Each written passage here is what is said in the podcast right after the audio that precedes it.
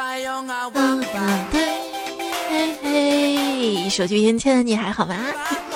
欢迎你来收听有朋自远方来，咱大吃一顿的段子来了，你请客啊！因为我是天生落魄、五行缺钱的主播彩彩呀。哎，你路上拦车劫财，为什么把脸都蒙着？哎，你是不是傻呀？这么冷的天，当然是蒙着口罩什么的暖和呀。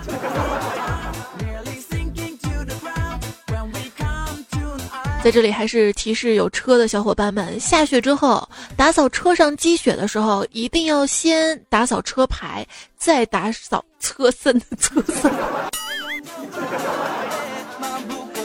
哎呀，没拐过来哈，反正就是先打扫车牌，再打扫车身。如果顺序弄反了，你会发现，可能它不是你的车呀。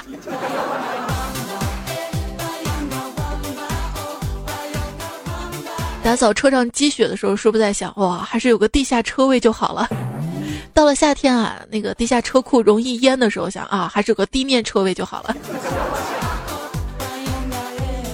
最近天太冷了，一个朋友就说了，这天冷的吧，出门上个厕所的时候，一旦握住，居然不想撒手了。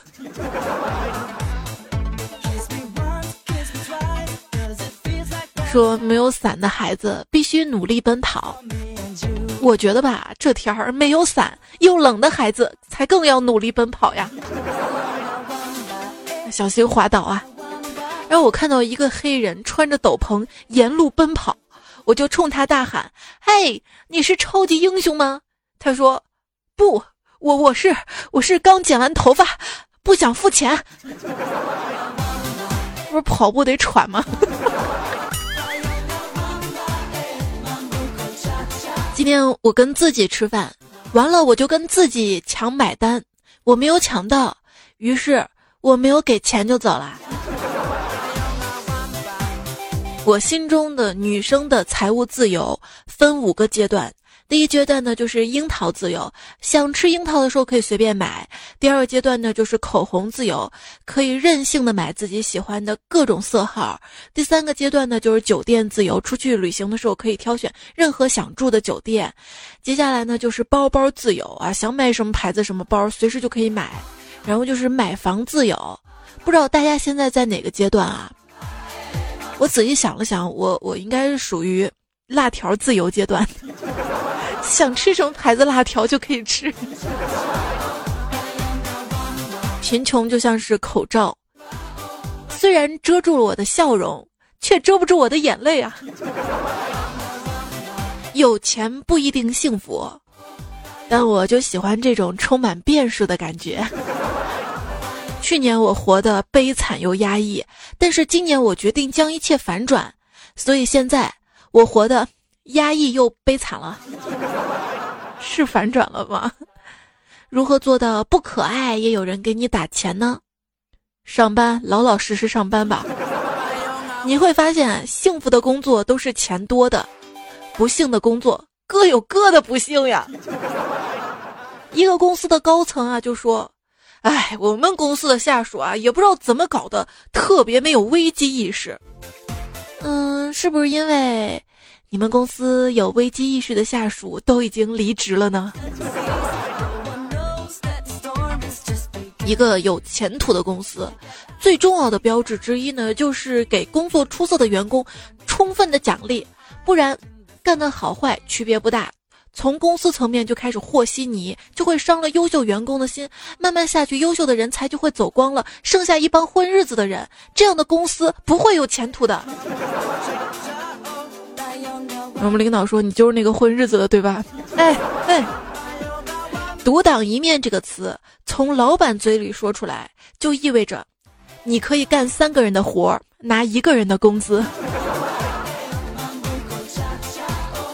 最近公司离职的人有点多，帮部门写招聘启事，设计了初稿，主管就说了：“写点优点，把人先骗过来再说嘛。”好，写弹性工作时间。我们有晚班啊，还单休啊，弹性不？团队氛围浓厚啊！我去买个奶茶，四五个让人带的，你说这团队？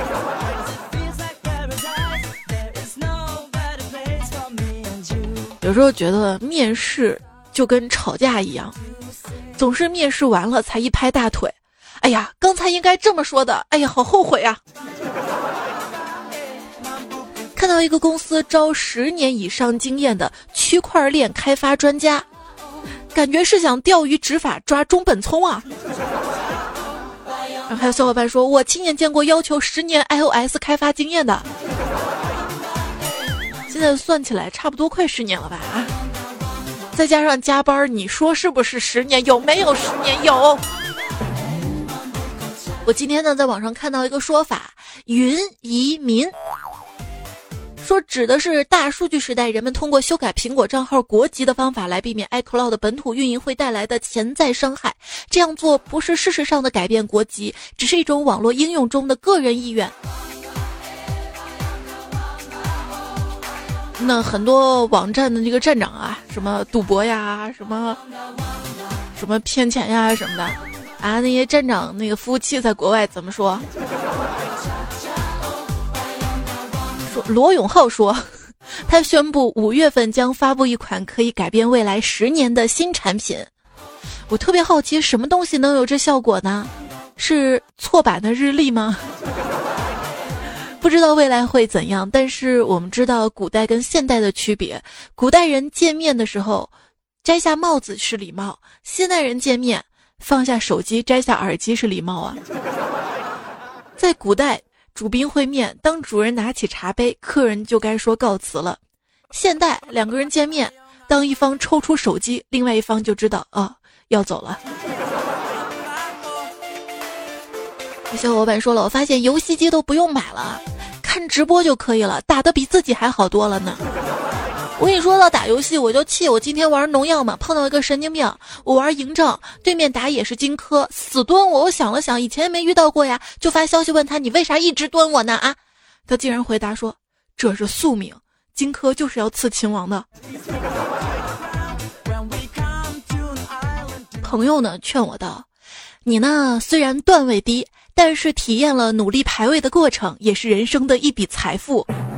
我怎么听这话这么熟悉呢？好像是你虽然现在挣的少，但是你一直在努力，体验了努力的过程，也是人生的一笔财富。去你的毒鸡汤！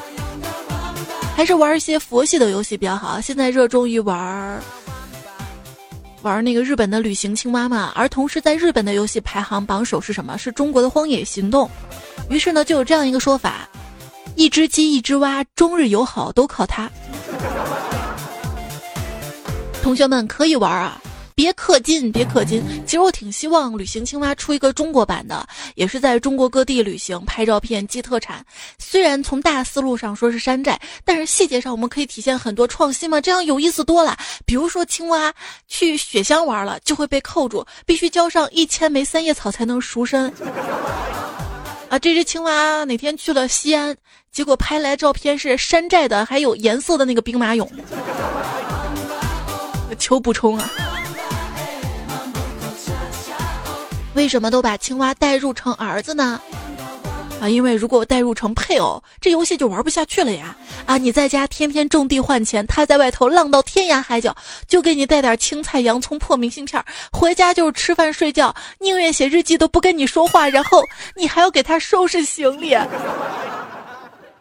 不过我们换一种思维啊，想想。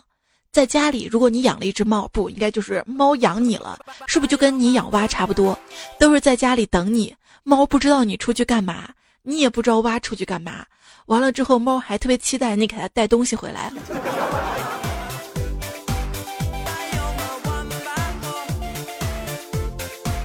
我们再再开开脑洞啊！有没有可能，其实是这个地球上的植物在养殖我们，为我们提供氧气，等到我们死亡之后，再把我们分解成养分供他们食用啊？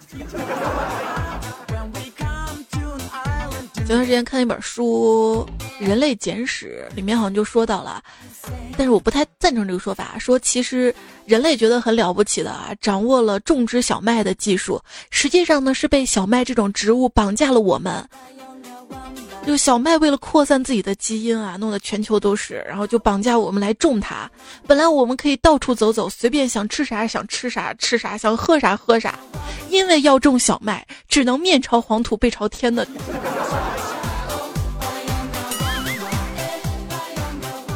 如果把食物放在温暖的地方，会滋生细菌，这或许能解释为什么把地球放在太阳旁边会长出我们。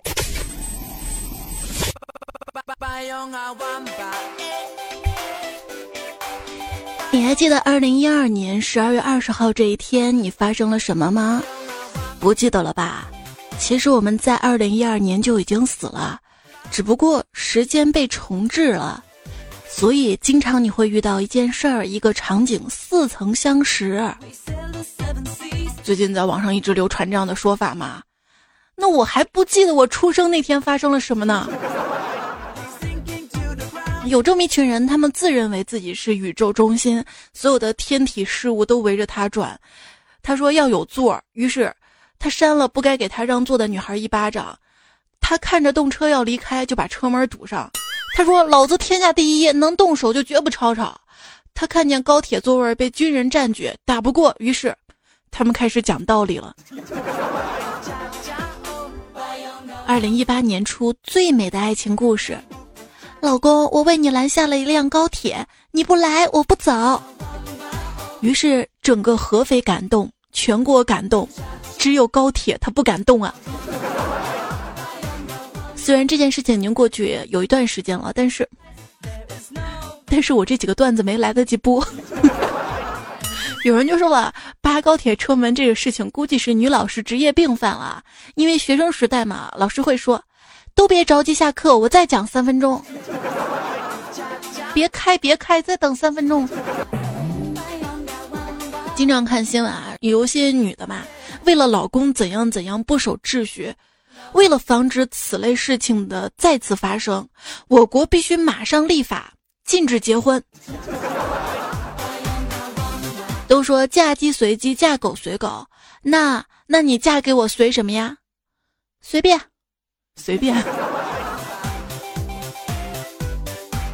老婆在纸上写了一大堆数据，然后跟老公说：“你看，每个月供房、供车、柴米油盐、水电费、孩子的花费，你的工资就这样没了。”老公就说：“那你的工资呢？我我的工资关你什么事儿啊？”我问过肖青啊，你怕老婆吗？小琴说她怕过。我说你能说说你最怕老婆什么吗？小青说，我我我最怕老婆漏气儿，就生气嘛是吧？谁都怕老婆生气。单位聚会嘛，我们老大喝的醉醺醺就回家了。然后今天早上嘛，我见他了，我就问他，我说，你昨天回去那么晚，嫂子没有训你啊？他说，哼，训我，他敢吗？啊，昨天他连门都没敢跟我开。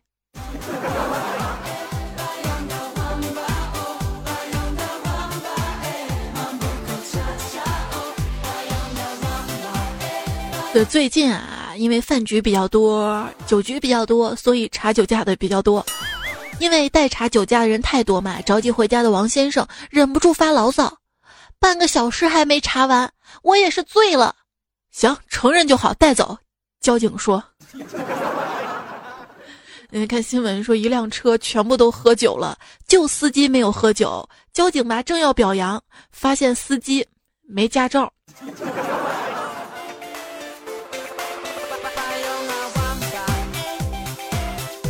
我们领导一行十人从酒店出来，都挤上了一辆旅行轿车，在路上就被交警拦住了。执勤的交警就问了：“车子定员几位啊？”司机说：“八位。”那你们车上坐了多少人呢？主任抢先回答：“呃，正好一桌一桌。”有一次啊，闺蜜开车带我去玩，正好遇到了警察查酒驾，仪器递过来让吹一下。结果二货闺蜜呆萌的说：“是要含着吹吗？是要含着？”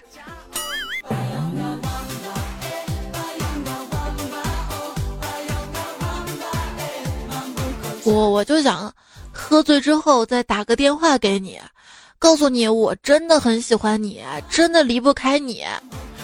可惜，可惜老子根本喝不醉，哈哈！满上满上，哈哈哈！给老子满上满上啊！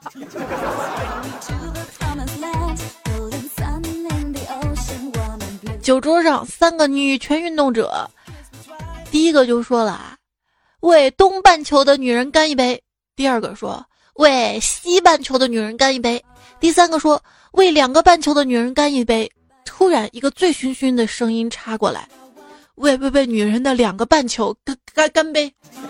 哎哎哎！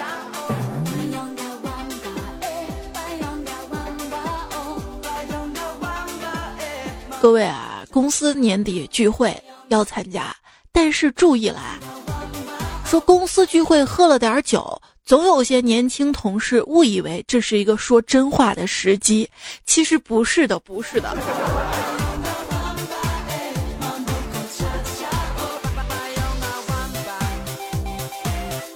小色狼公司聚餐，当一个同事准备敬酒给他的时候，一个妹子就拉住他说：“少喝点啊！”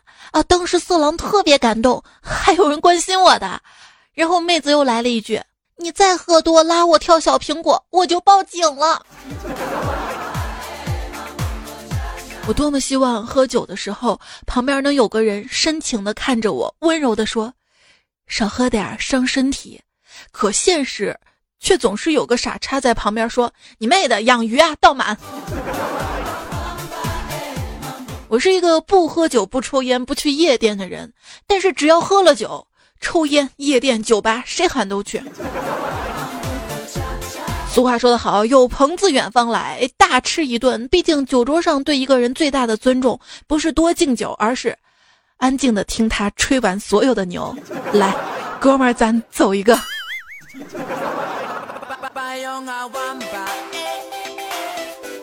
公司聚餐说是可以带另一半，我弱弱的就问：“我能带别人的老公吗？”公司同事顿时惊呆了。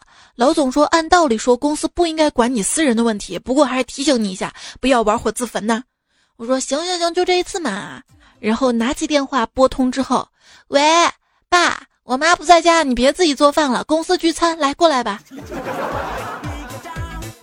当然这是个段子，但是现实是，就是公司年夜饭嘛，说每个人可以带一个家属来，一二货同事听成了可以带家属，忽略了一个，于是他带了全家乌泱泱二十三口人，两张桌子坐不下呀。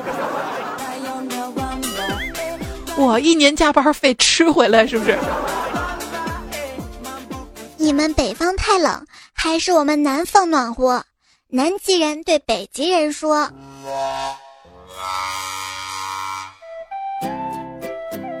刚才在街上闲逛，看到了曾经的老同学坐在劳斯莱斯里面吃肉夹馍，我顿时好羡慕呀！希望有一天，我也能吃得起肉夹馍，还是纯瘦的那种。不怪我现在没出息。”谁让小时候老师说我们是祖国的花朵呢？哎，你什么时候见过花朵成长成栋梁的？长大之后，我再也不是从前那个傻孩子了，而是个傻子。你总是感觉随着你长大，这个世界变得越来越不堪。其实这个世界一直都是这么不堪，只不过你以前太小，意识不到罢了。小时候啊，从三级台阶一跃而下，哇，就能得到那种快感、快乐。长大了需要，需要从八楼。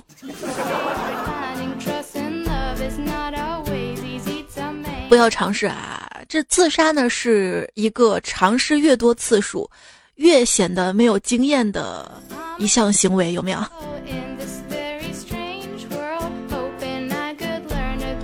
我上初中的时候，郭敬明正火着，安妮宝贝还是女文青的代表。那会儿有人学着郭敬明小说里的摇滚青年，在家把 CD 开到震天响来宣泄内心的愤懑；还有人学安妮宝贝大冬天光脚喝凉水。后来两个人，一个成天耳鸣，现在只听佛经轻音乐；一个月经不调，到了冬天穿的比谁都厚。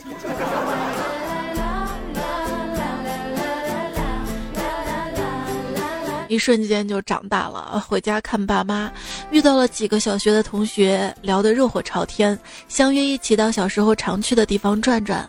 坐在发小开的车上，东游西逛了一下午，熟悉的环境，儿时的玩伴，无限感慨在心头。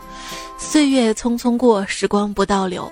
发小冷不丁的来了一句：“我们回不去了。”是啊，应景的很呐。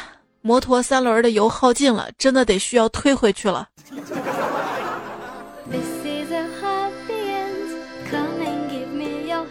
毕业之后，我大概换了有五六个手机号吧，结果同学结婚还是联系到了我，感动啊，感动。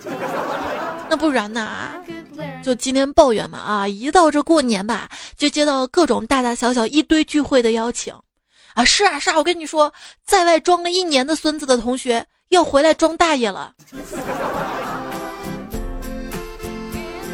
同学聚会，班长端起酒杯说：“感情深，一口闷。”说完，大家特别默契的喝了一小口啊。毕业二十年聚会，才真正理解什么叫做相见不如怀念啊。当听到知交半零落，竟然毫无波澜。可能因为我的知交全零落了吧。同学聚会真的没什么意义，每个人老早都知道你是什么样的烂人了，好吗？多年之后同学聚会，你会发现混得最好的不是学习好的，也不是调皮捣蛋的，而是家里本来就有权有钱的。如果你生活在一个小镇上面，同学聚会你会发现，在北京混的同学会带上女朋友回来，在省城混的多讨论怎么给儿子找媳妇儿，在县城的不停的晒自己孙女儿的照片啊。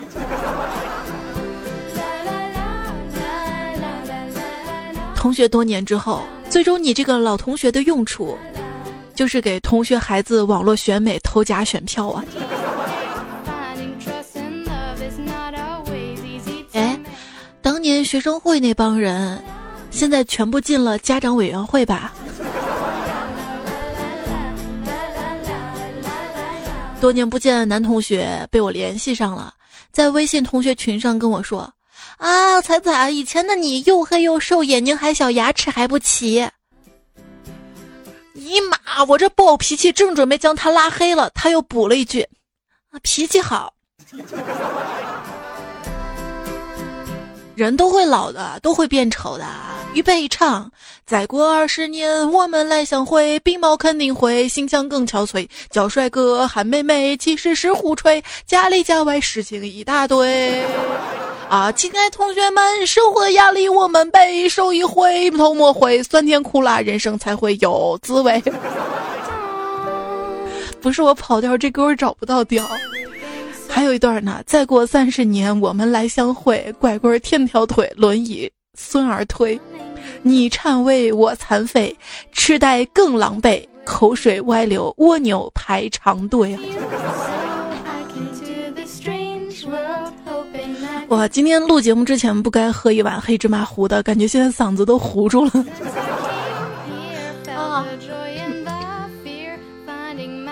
同学聚会玩真心话大冒险，有人就问坤哥女朋友：“哎，有没有车震过啊？”坤哥女朋友说：“有。”坤哥心里暗暗高兴，我女朋友真的特别懂照顾我面子，没有在大家面前暴露出我没有车。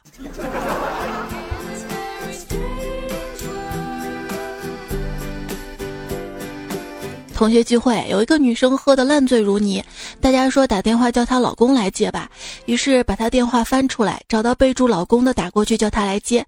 她老公来了之后，一女同学就问她：“哎，你怎么证明你就是她老公啊？”她老公想了想说：“啊，他呀，左胸上面有颗痣。”行了，那就对了，把他接回去吧。几个男同学同时说道：“啊，最熟不过老同学。”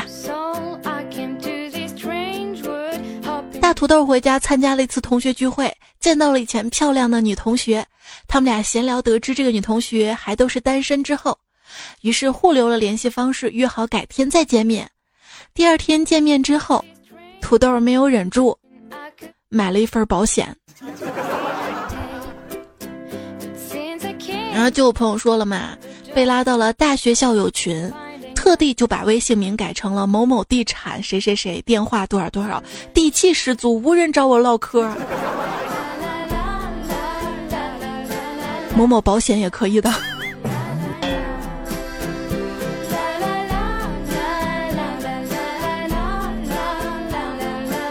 女朋友说带着读五年级的儿子参加同学聚会，又见昔日班花，惊讶他女儿都读六年级了。期间跟班花互相留了手机号码，回家路上玩手机，发现班花的手机号码我少存了一位数，对身边儿子说：“哎，爸爸现在做事丢三落四的，刚才那个阿姨手机号我就少存了一位数。”结果儿子说：“没事儿，老爸，我都要到他女儿的 QQ，有空我帮你问问。”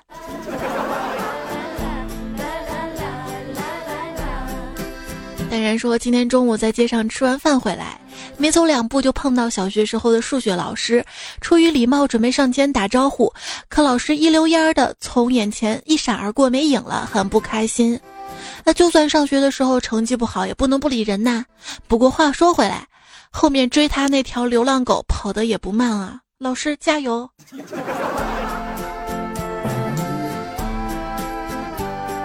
那天敲门声响起。我打开门一看，是多年没见的老同学，没有想到他现在已经沦落到送快递的地步了。他也吃惊的看着我，一声感叹：“哎，没想到，你已经沦落成看大门的了。”顺其自然，只是无能为力的一个好听的说法。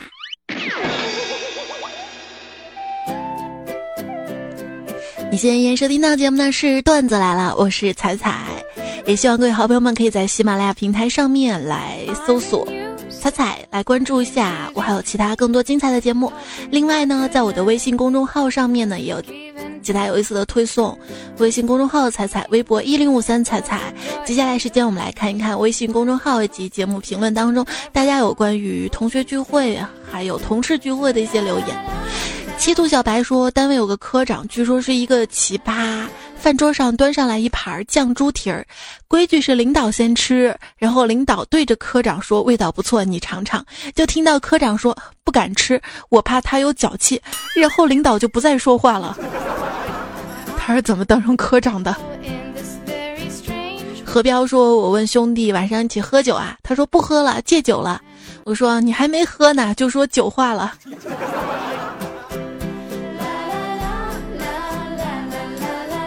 老一辈的人很难理解什么叫做享受私密孤独时间，就像是众人聚会这种事情吧，只要有一个不喜欢的人在里面，就不太想聚。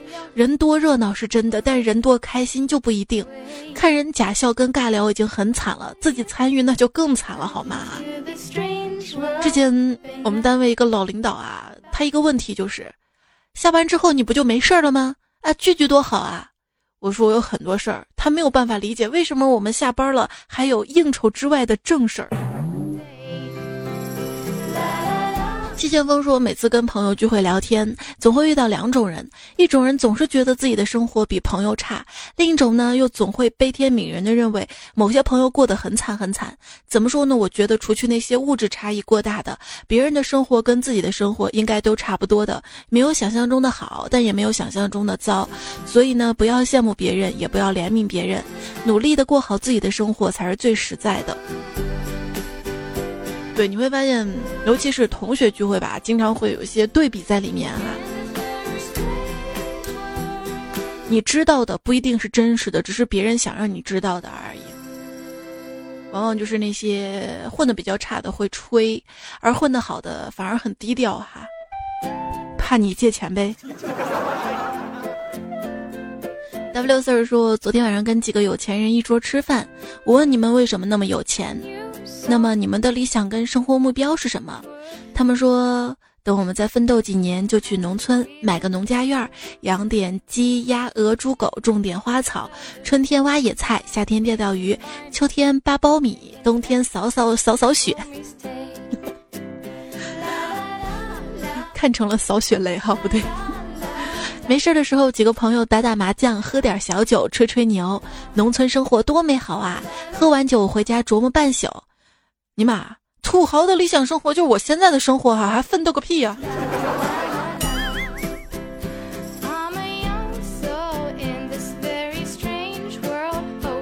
但是不一样的，人家的自由是想去挖野菜就挖野菜啊，想去吃山珍海味就吃山珍海味。你是想挖野菜可以，山珍海味呢？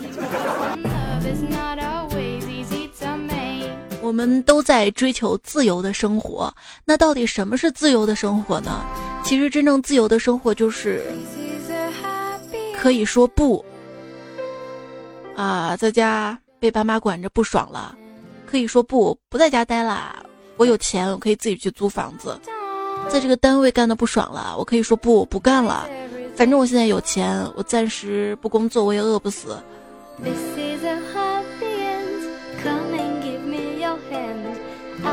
西哥说，同学聚会，别人见面都说你又帅啦，你又漂亮啦。到了我，哎，你衣服真合身，到哪儿买的？就有点尬聊了哈。季牙说：“我提前请假从武汉赶回西安，他还是让我当他的伴郎。婚礼很幸福圆满，好多多年不见的同学都来了。我昨天回到武汉，今天上班，可是我发现我的心里发生了一些变化。上班总是会出小错，总是在想那些多年不见的同学。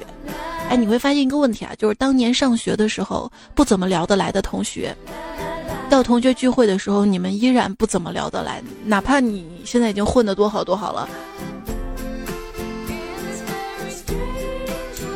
所以有些同学聚会确实是没必要的，就跟自己关系好的那些同学单独聊、单独聚多好啊。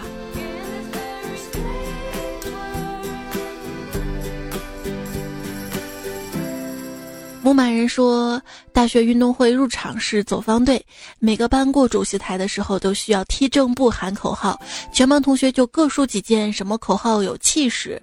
正在大家议论纷纷的时候，角落传来一句：“新宿老仙，法力无边，攻无不克，战无不胜。”全班哄堂大笑。每次脑补这个画面，都忍不住笑出来。现在转眼毕业八年了，大家都各奔东西，不知道当年同窗的兄弟们现在过得还好吗？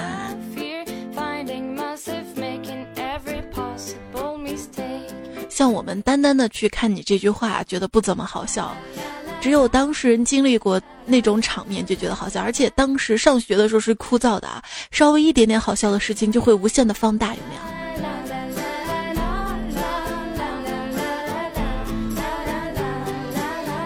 木然呢留了一个特别长的段子啊，我一度想放弃，应该不是段子了，小小说，还是同学最靠谱。而昨天晚上呢，去一个五星级的饭店吃饭，点了四个菜，自己干了一瓶十五年的茅台。哦，对了，昨天看一篇文章说，当年买房不如囤茅台啊，茅台升值了百分之六十。然又吃完了一整条龙虾，接着又喝了两碗鱼翅，吃完饭晕晕乎乎的，一掏才发现没带钱包，怎么办呢？没办法，打电话给了当地公安局的同学，喊他送钱来。同学很快就来了，全副武装，进来就把我铐上，还说跟踪了好久，出门还给我头上套了个黑袋子。饭店老板跟服务员啥都不敢说。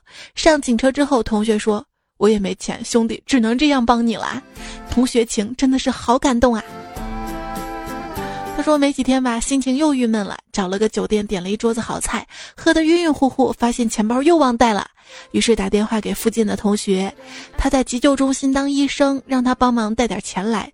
同学直接开了个幺二零来，进门就给我打了个吊瓶，指挥人赶紧抬车上。饭菜打了两个包，说要取烟花宴。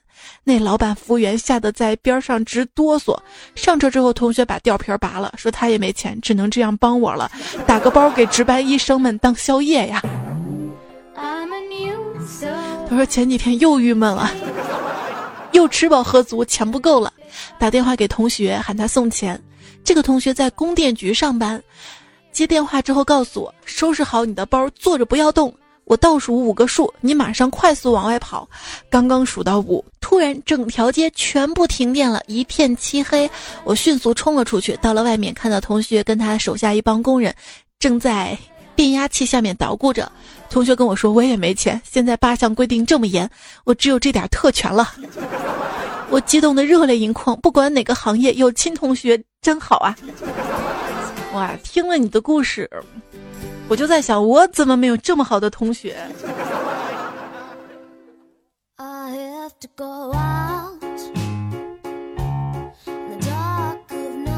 哇塞，我的天呐！说海南同学来四川画画，每次都喊着要回三亚。成都下雪了，海南还二十七度呢。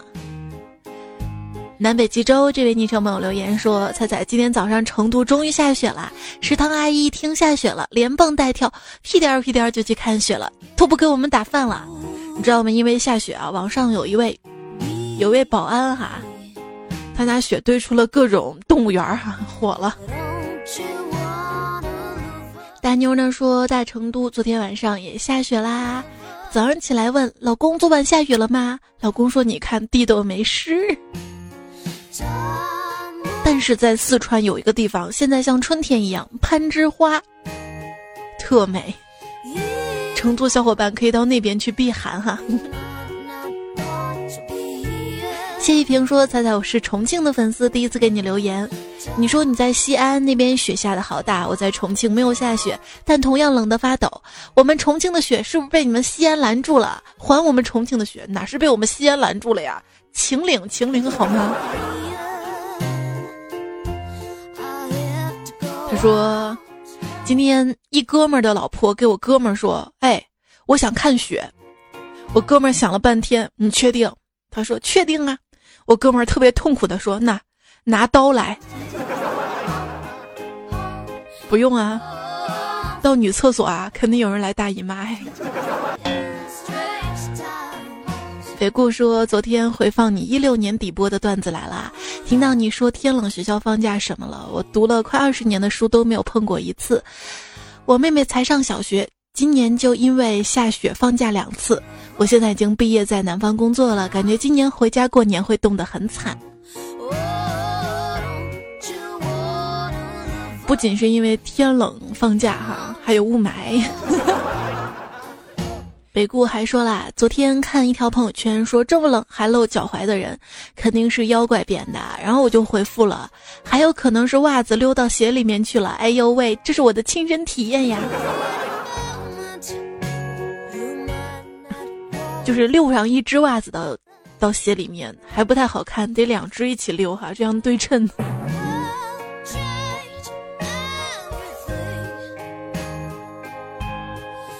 一旦了解一下，就会吸光你所有的钱。猫说：“ 李泽言，为什么我是周奇洛？”淡然说：“你好，我是中国移动的，我们有优惠，您了解一下。”彩彩三十六 D 说：“来，彩彩了解一下，虽说没吸光我的钱，却把我的心夺走了，是彩彩啊！我想吸点你的钱，可以吗？”你喜欢熬夜吗？来猜猜了解一下。一心彩说的哈，老知味说，这位施主老衲见你妙语连珠，逗比一场，实乃百年不遇的搞笑奇才。哦，是吗？恳请大师指点。阿弥陀佛，施主随我来，来来，段子来了解一下。这现编的哈，还不错。曹冲称象说，塑料小人手办了解一下。水冷，电脑了解一下，cosplay 了解一下，苏婆阳说房产商铺了解一下。对，有些地方商铺是亏钱的啊。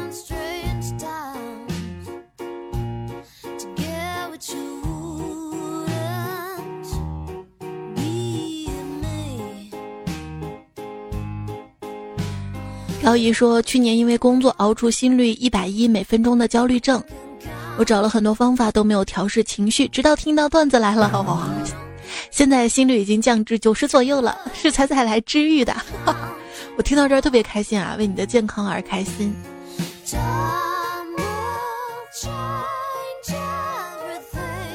Q Q 说支持彩彩，怎么这么晚还在工作？在被窝里给你点个赞。这个是拖延症，你知道吗？不拖到一天的最后，我是不甘心的。不把一天所有网络上段子看完，我是不甘心的。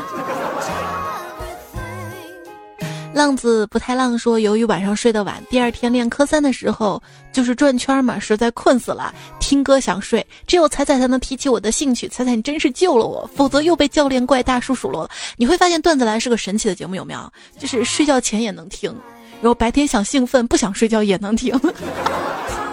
哎，这么夸自己。零三岁说，自古前排是夜猫，边听边睡觉。大爱猜猜摸，大家说他也是睡前听的。暖男说听了两年节目，每次送餐都会听你的节目。那你送餐听节目的时候要注意安全啊。阿气说真的好羡慕你啊，几年如一日的温柔，从来没脾气，心态那么好。我也想做一个像你一样温柔的女孩子。哇，你知道吗？我跟你脾气好是因为我跟你不熟，你知道吗？你会发现，一般人发脾气也是面对自己最亲的人最容易发出脾气来，有没有？有没有？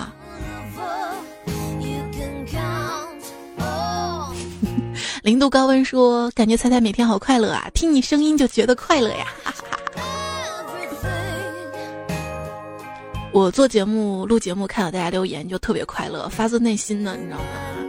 一只欧豆豆说：“冬天很冷，有猜猜心暖暖的哇。”看你的留言，暖暖的，暖暖的。今天多读点留言啊，都是来自于上期节目评论。回忆那年的你说，学生党一枚，正在复习准备期末考试，看到眼睛疼，听彩彩的声音，瞬间有了动力。祝我考个好成绩吧，加油加油哈！考完试再听也不迟。你会发现啊，当一个人就是压力特别大的时候，反而会被一些。小游戏呀，或者是一些小娱乐所带动。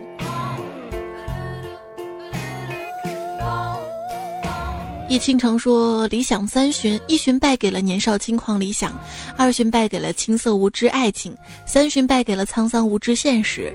愿你吃不胖，长不丑，深情不被辜负，永远好运与快乐。”哇，他最后还说了：“彩彩我爱你啊！”那这个段子我就送给大家，好不好？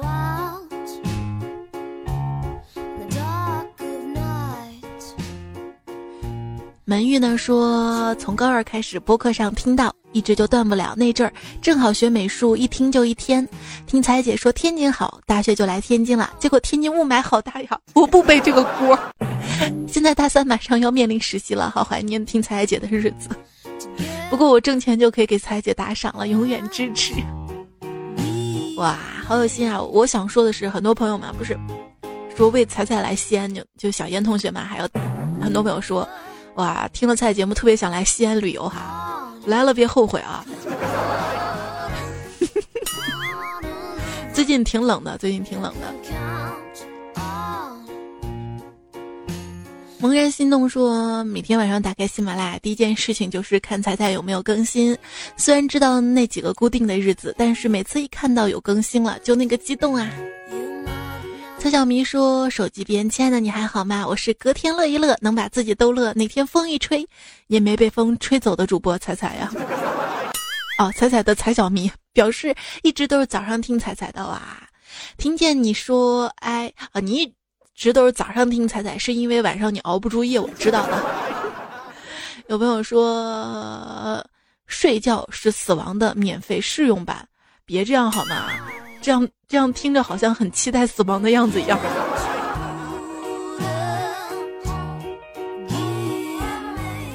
可以这么说，就是你现在欠下的睡眠，你会早早的呃 补偿掉。听见你说，哎，六八说。自从跟女朋友从异地恋结束之后，就很少来听了。现在过年又要跟女朋友分开了，就来看你这个陪伴我一年半的异地恋小姐姐。